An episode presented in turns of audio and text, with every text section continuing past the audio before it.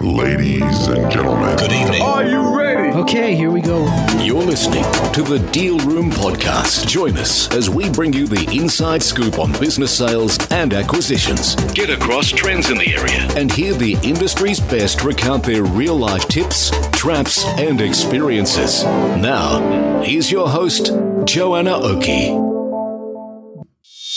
Hi, it's Joanna Oakey here, and welcome back to the Deal Room Podcast, a podcast proudly brought to you by our commercial legal practice, Aspect Legal. Now, today we have on the show the fabulous Kobi Simmat from Best Practice, all to talk about his own experiences on building a business to sell and other gold nuggets. Now, this is such an interesting conversation that it has actually become a two part series. So, in this episode, you'll be listening to part one of the two part series, where Kobi and I discuss how to build a business up to sell on the basis of what he is doing in his own business right now and in the businesses of clients that they work with through best practice and of the businesses of their clients that they work with through best practice. Kobi and I discuss some really interesting insights into the ways to increase your multiple at exit,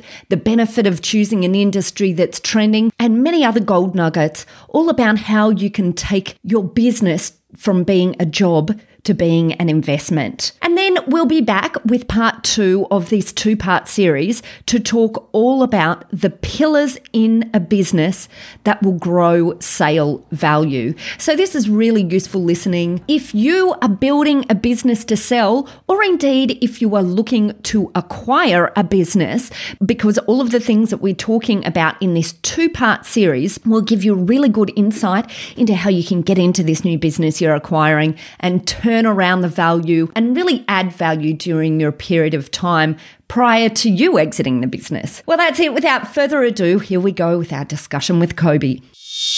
Kobi, welcome to the Deal Room podcast. I am so excited to have you on the show today. Thanks for having me. I'm so excited to be here. Fabulous. I'm super excited. Number one, because there's a lot of content that I think will be really, really useful to our listening audience. And number two, because I just love talking to you because you're full of beans. I feel like I meet my energy match when talking to you. I love it. It's great. But we do have a lot to get through. And I feel like when you and I start talking, we just keep talking. So let's really dig into this. Today, the theme that we're talking about is how to build a business to sell. And then, and we're really going to then touch on and why having a business that is in a sale ready state is the best kind of business to be in anyway.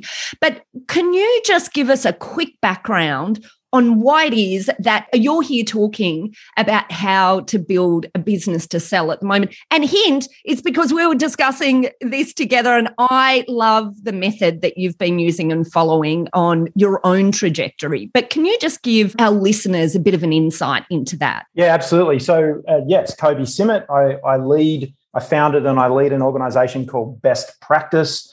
Um, I'm right in the building phase myself, so I'm building this organization myself.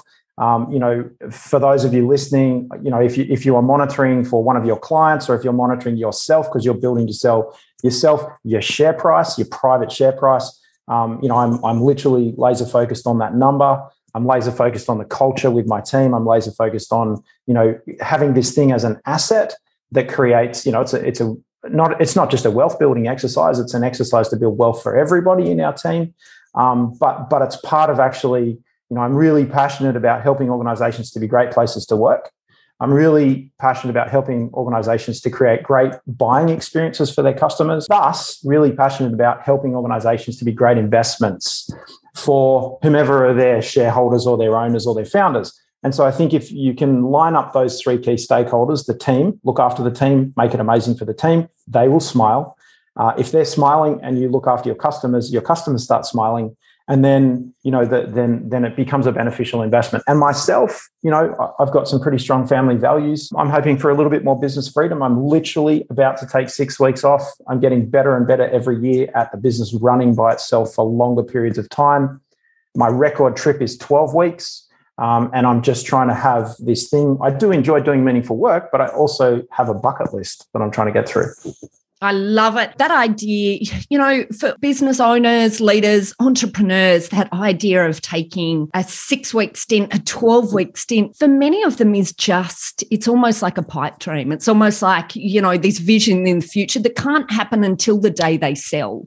Um, and that's why, you know, I find that there is just this huge level of potential disappointment at that point of sale when someone has devoted their life to building this business on the basis that that will be the day when they can take some actual time off because they've not built the business to allow them to do that along the way.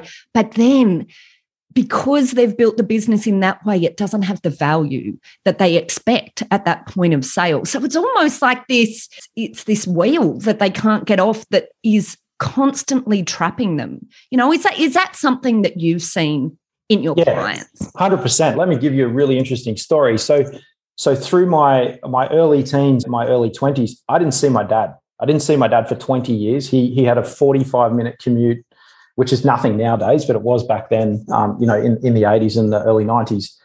40, 40 minute on a quick run, 100 hour and a half commute to work. So he would leave when it's dark in the morning, yeah. he'd come home when it's dark at night, we might have got a pat on the back or a, or, a, or a head scratch from dad when he got home, but I didn't see him. So he built, he was building a business. You know, it, it was pretty decent turnover, um, big team.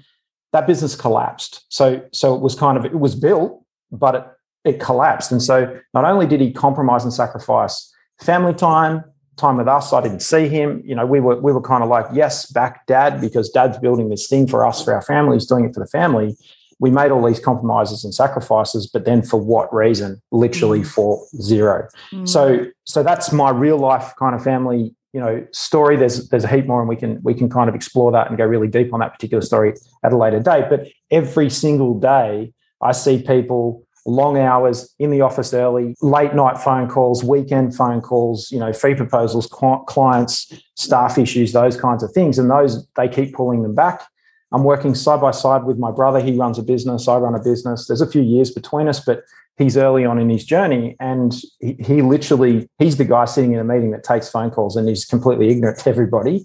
He is right in the hustle right now. And and so I think, you know, I see it every day in so many businesses that we have this dream that kind of we start this business to have freedom or be our own boss or kind of do these things. But then the reality of the situation comes down to actually I'm completely locked in. The business is completely tied to me. Everything stops when I stop. And you kind of don't get those things that you're looking for. By the way, for the brokers listening in, you guys already know that those are the businesses that are worth basically nothing. Yeah. So, you know, and so from that's what I'm really interested in, you know, that that third tier or the third pillar to what we're trying to do here at Best Practice is we're trying to empower teams to kind of step up. Um, we're trying to help leaders delegate and elevate.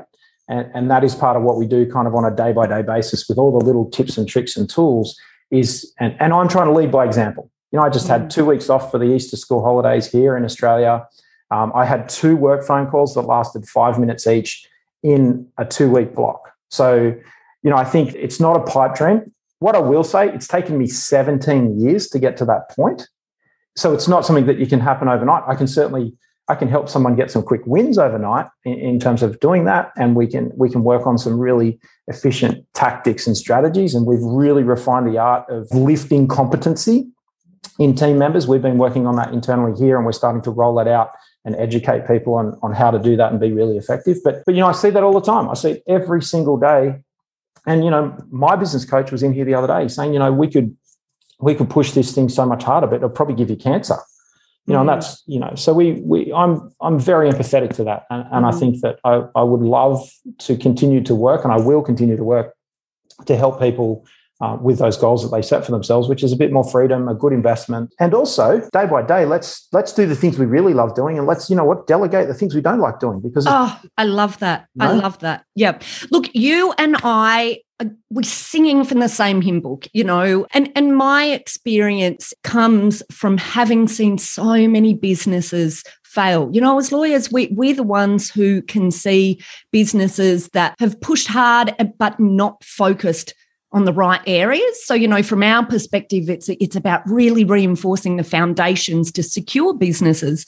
But the other side is these businesses that, you know, have gone on for a long period of time with owners just chained to the business, not knowing that there's a better way, not knowing that there's a way that they can free themselves and that that way will also increase their value, you know? Absolutely. And I just think, you know, and I, and I see these owners at sale with this disappointment, and I just wish that you know we could have all gotten in there earlier. And um, and i think that's the thing you know perhaps what drives you and i might be the same thing that we we feel like we see the secret. Absolutely. we see the answer. Yeah. because yeah. we see successful businesses who have achieved it and we can see what make that makes a difference. Um, so let's I, I just want to round back to um, to one of the things that you talked about earlier on in, in terms of getting really deep and practical on what this all means so we talked about valuation and you said you were laser focused on the number i.e., the number of the valuation of your business. What does that mean? How did you come to that, and how do you determine that as you continue along? Yeah, look, you, you know, we're not in the business. You know, the disclaimer is we're not in the business of business valuations. There's mm. there's brokers, and that's their path. But someone has given me a formula, and I'm an operator. So right now, to be really clear with everybody, I am operating an organization that organization happens to help organizations. Uh, we're a service based business to business firm, um, management consultant, if you want to put us into a category as part of what we do, recruitment's part of what we do. But in terms of actually building that business, there's different component parts to the business. But I made a very specific decision in 2009, quite early. I didn't realize what I was doing. It kind of it, it was a specific decision because it kind of made sense to me personally, not for other reasons to build a recurring revenue business. Yeah. And so why is that important now? Recurring revenue businesses now have higher multiples when when we go for sale. So multiples of EBIT, you know, multiples of profit to be really simple, um, or multiples of turnover, depending on the formula and what you want to agree with your buyer and what your market's doing. But I thought, hey, this is a great idea. Let's build this subscription service. And, and a large chunk of one of our businesses is a subscription service and that subscription service, it's an attractive industry. I, I kind of made a decision to go in a, into an attractive industry, um, and I made a decision to build recurring revenue in that particular area, and we have been focused on that. So, so as an operator, um, I'm laser focused on yeah. There's a multiple, let's call it five or six uh, in this particular industry uh, of my profit. So five or six, and so I'm literally tracking and I don't do it very often. I might look at it kind of every three months, but I kind of have set myself a bottom line profit goal for the year. Not because I want to buy a new McLaren or a Ferrari or a bigger boat. It's it's, and I've already got a big boat. Um, but um, I love a, that you threw that in. um, but um, it's you know I, I kind of have the toys, if you like, that I need, and I have the life experiences that I have, and you know my family's being looked after. We are doing it um, and we're being very clear about the profit that we're driving out of this particular business because that's one of eight pillars that we're working on in our business to continue to grow our value and make us attractive. And I was literally thinking about it this morning. We're kind of, you know, for a sophisticated person listening, we're the business renovators. We'll renovate your marketing, we'll renovate your processes, we'll renovate your strategy, um, and then we'll put you into a maintenance plan that keeps you going. And so we're kind of I don't know whether we're ready to kind of launch that as a brand slogan, but we're kind of the we can talk about trademarks later yeah, when we best practice business renovators. Yeah. Um, so, but that's what we've done. We've kind of done that internally thing. We've given everything in best practice a fresh coat of paint, and we continue to maintain it and keep it clean and tidy. And we kind of know where we want to be and what we want to be looking at. And I'm you know, more than actually helping anybody right now, I want to inspire people to actually mm. say, well, you know, we should keep it clean and tidy and we should be focusing on the right things and we should be doing, we should be looking at the market and saying, hey, what does the market like? Mm. I think the biggest mistake that business owners make is they're a focus group of one. You know, they're a focus group. Are you being a focus group of one? Are you focusing inside your own head? And are you doing the things and making decisions about what you like and what you think is important? Yes, most likely. And that's about what you just, you know, what we just talked about is about finding the secret. The secret that I stumbled across was you know, I know how I like things. And, you know, sometimes, you know, pigs are really happy in the in the muddy pit of the pig trough. Um, to give you that picture of, you know, they're getting through the scraps of vegetables and they're snorting around in the mud. And and there are business owners that are like that, and that's okay. But if your goal in the back of your mind, your dream, let's make it a dream because there's no plan attached to it. If your dream is that, you know what, this thing that I've been working at, actually, that's my superannuation. I haven't physically put any cash into superannuation. And all the accountants listening to this podcast, because I know there's a lot of them, will say, You're absolutely crazy because you'll get the tax discounts because you can add stuff to super. You know what?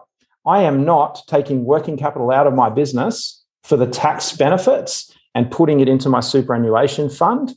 I am leaving all of the working capital in my business to continue to grow it because I'm laser focused on that. I'll get the tax benefit at the end. Yep. You know, I'll take that tax discount at the end when that working capital and that operational business is handed off to another owner. I'm not interested in putting it into super right now. So, and just as as a comment, as a disclaimer, this is not financial advice. Please seek your own.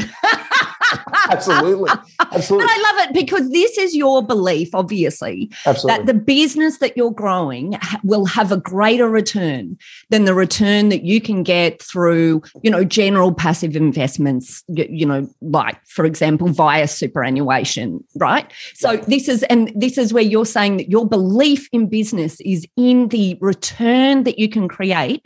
If you're focused and understand, if you're focused on a number, you've got a plan and you've got a plan you know you have a plan to put that in place. And i just want to I, just want to go back one step where we talked about multiples just to make it super clear because you and I talk in this terminology all the time. Some of our listeners may not completely understand. What we're talking about here in multiples is the valuation that's attributed to your business um, by someone who might look to look uh, purchase it in the future when they when they look at your earnings or your profit or an adjusted profit multiplied by a certain number.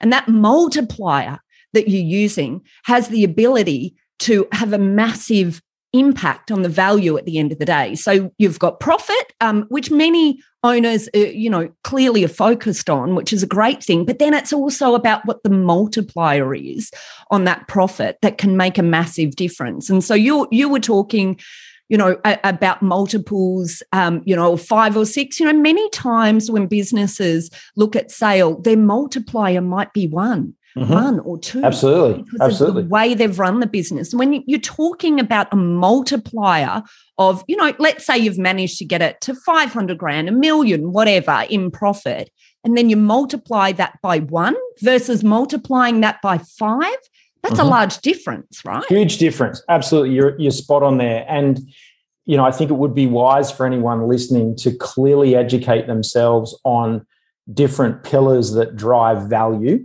Um, and you're exactly right. And, and I see the disappointment in lots of business owners' faces because they're kind of like, but I like doing this work and I've chosen this mm. industry and I know this industry. And that's excellent but the multiplier in that particular industry might be and i saw a business recently sold where the multiplier was 0.82 yeah so so they were given you know 82 cents in the dollar of profit mm. and so that business owner was like well i can run this business for another year and i can mm. make more money by keeping the profit and and that's that unfortunately becomes the decision mm. that ends up being made you're going to stay chained to that desk for another mm. year because you're going to make more money than what someone's prepared to buy because it's it's a it's a renovator's delight. Yeah. I love it. And you know, I am super keen on acquisition for growth, and and here herein lies some opportunities as Absolutely. well. If, if, you're a you know an opportunity finder and and you're into this idea of um, let's call it business renovation, is that what you're calling Absolutely, it? yes, yes. So I'm not going to take it. You can have that. One. You can have it. Well, we can we can all have it. We'll talk about it. Like, okay. Let's make it a thing. But you know, you know, is my business a renovator's opportunity? Or is it purely polished because you know I watch you know I'm right in the thick of it. We are right in the thick of it here in the northern beaches in Sydney. You know, if you're not at dinner on a Saturday night and the topic of property doesn't come up, you're mixing with the wrong people. You know, um, and so you know we sit we sit there and we talk about it. And and I have a lot of friends who do not want to lift a finger. They don't want to lift a paintbrush on the weekends. They want to go into a fully finished house. Mm. And the buyers at the top end, you know, when you talk about you know, we can talk turnover numbers or profit numbers, but when you're talking profit numbers of a million dollars and then profit numbers of $5 million and then profit numbers of $20 million, there are big businesses out there who are, they want to buy a going concern that operates by itself that Yeah. they don't have to lift a paintbrush Yeah, because they are they want to buy future profit and there are Mm. things that they value they value the maturity of your management team they value you know the the clarity in your strategy. They value you know you have defined processes and that there is a recipe book available that they can open up tomorrow once you've left and you know metaphorically um, and follow tho- those processes and, and continue to guarantee that profit. Because if they do this thing you said to do in the document or in the process then you can you know that will guarantee them profit. This is mm. how you do the marketing. This is how you generate the leads. This is how you you know do the sale. This is how you do the customer service or product. And so i'm not an advocate for writing everything down in policies and procedures because i, I think we're moving away from that in, in industry. That's a whole nother podcast. But I think it's those starting to understand what those key levers are. So, you know, and then, for example, think they will value recurring revenue because they're like, you mean to say we can buy this business and we don't have to do another sale and we will get that guaranteed revenue, Yeah. which equals a guaranteed profit? And you go, yeah. They go, actually, we value that because this thing will pay itself off. Yeah. So, you know that that's kind of I, I would like the listeners you know and i know there's a lot of listeners of this particular podcast that and and here in the deal room that that kind of know this stuff. But if you're somebody listening and you are building a business right now you're operating a business and that business is going to be a legacy that you might leave for your family or it's going to be superannuation then it would be wise to start doing one simple thing. This is my one simple tip. Write down delegate and elevate.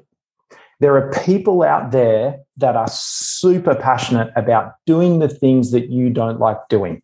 Mm, I like running around and staying fit, and I would be happy as a pig in mud on the back of a garbage truck picking up garbage bins because I would be fit. I would love to do that if I had my time again and I didn't have to worry about financial stuff. Just what I love laboring for bricklayers because I can lift weights all day and I can stay fit. I like running around. I like, you know, I like staying fit and healthy, and I would be happy to do that. And I've got the mental resilience to do that. People think, oh, gross, I don't want to be on the garbage truck. I'm like, what a great opportunity to just like be jogging all day. so and out in the morning, finish Absolute- early in the afternoon. exactly right. Hang out with your friends, go to the beach, that kind of stuff. So, I, so I think that's just me as a case study that um, you know, thinking about your business, saying you actually don't have to do everything, and in fact, your time's better spent on really high value activities. Stop doing the low value activities. If you're a business owner and you file emails, then that is absolutely the worst use of your time. It, and and so you know, those, that's just a really simple, you know, if you're OCD, I need to make sure my inbox is in order. Well, then you're kind of not adding to your multiple. Yeah. Oh, that's and it's such a good point, isn't it? And then and it comes back to this um really simple thing as well. So you, you know, number one, know what you enjoy doing and get rid of the stuff that you don't. Know what you're good at and get rid of the stuff that you don't. But also do what you can to structure yourself in business so that you're focusing on the working on rather than in, right? You know, Absolutely. it's like That's these the fundamentals. 100%. Well, that's it for our discussion with Kobi Simmat from Best Practice. And of course, if you would like to talk to Kobi about some of the work that he does with businesses, building them up for sale and converting them from a job to an investment, then just head over to the show notes of this topic or our website at thedealroompodcast.com, where we'll link straight through to Kobi and we will also provide a transcript of this podcast episode if you would like to read it in more detail. Now, don't forget to come back next week for part two of this two part series where we really dig into the pillars in the business to grow sale value. And that's a really important episode because we dig into what you actually need to do in a practical way to increase the value of your business at sale. We also talk about how to find trending industries, looking at what's happening geographically, and also the benefit of adding new products and services to your current client bases. Kobi shares his top three takeaway tips for businesses. And really, this is highly important listening for any business that's looking to buy or indeed that's looking to exit at some point in the future. Now, don't forget at our website, you'll also be able to find details of how to contact our legal eagles at Aspect Legal if you or your clients would like to discuss any legal aspects of sales or acquisitions, whether that is preparing for an imminent sale or acquisition, or indeed if you are right at the point of sale or acquisition right now and need some legal assistance to get you through the process. We have a number of great services to help guide businesses through this sale and acquisition process. And finally, if you enjoyed what you heard today, then I'd be very grateful if you could pop over to iTunes and leave us a review. And that's it for today. Thanks again for listening in. Don't forget to come back for part two of our two part series next week. But for now, thanks again for listening in. You've been listening to Joanna Oakey and the Deal Room podcast, a podcast proudly brought to you by our commercial legal practice, Aspect Legal. See you next time.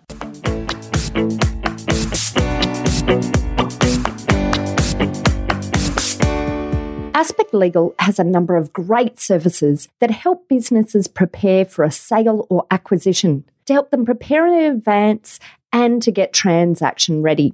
We've also got a range of services to help guide businesses through the sale and acquisitions process. We work with clients both big and small and have different types of services depending on size and complexity.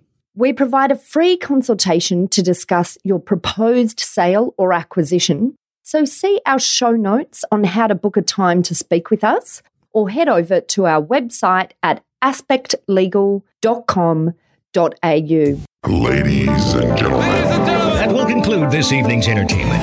Thanks for listening to the Deal Room Podcast. To find out more about this episode and other episodes in the series, check out the show notes or head over to our website at thedealroompodcast.com.au.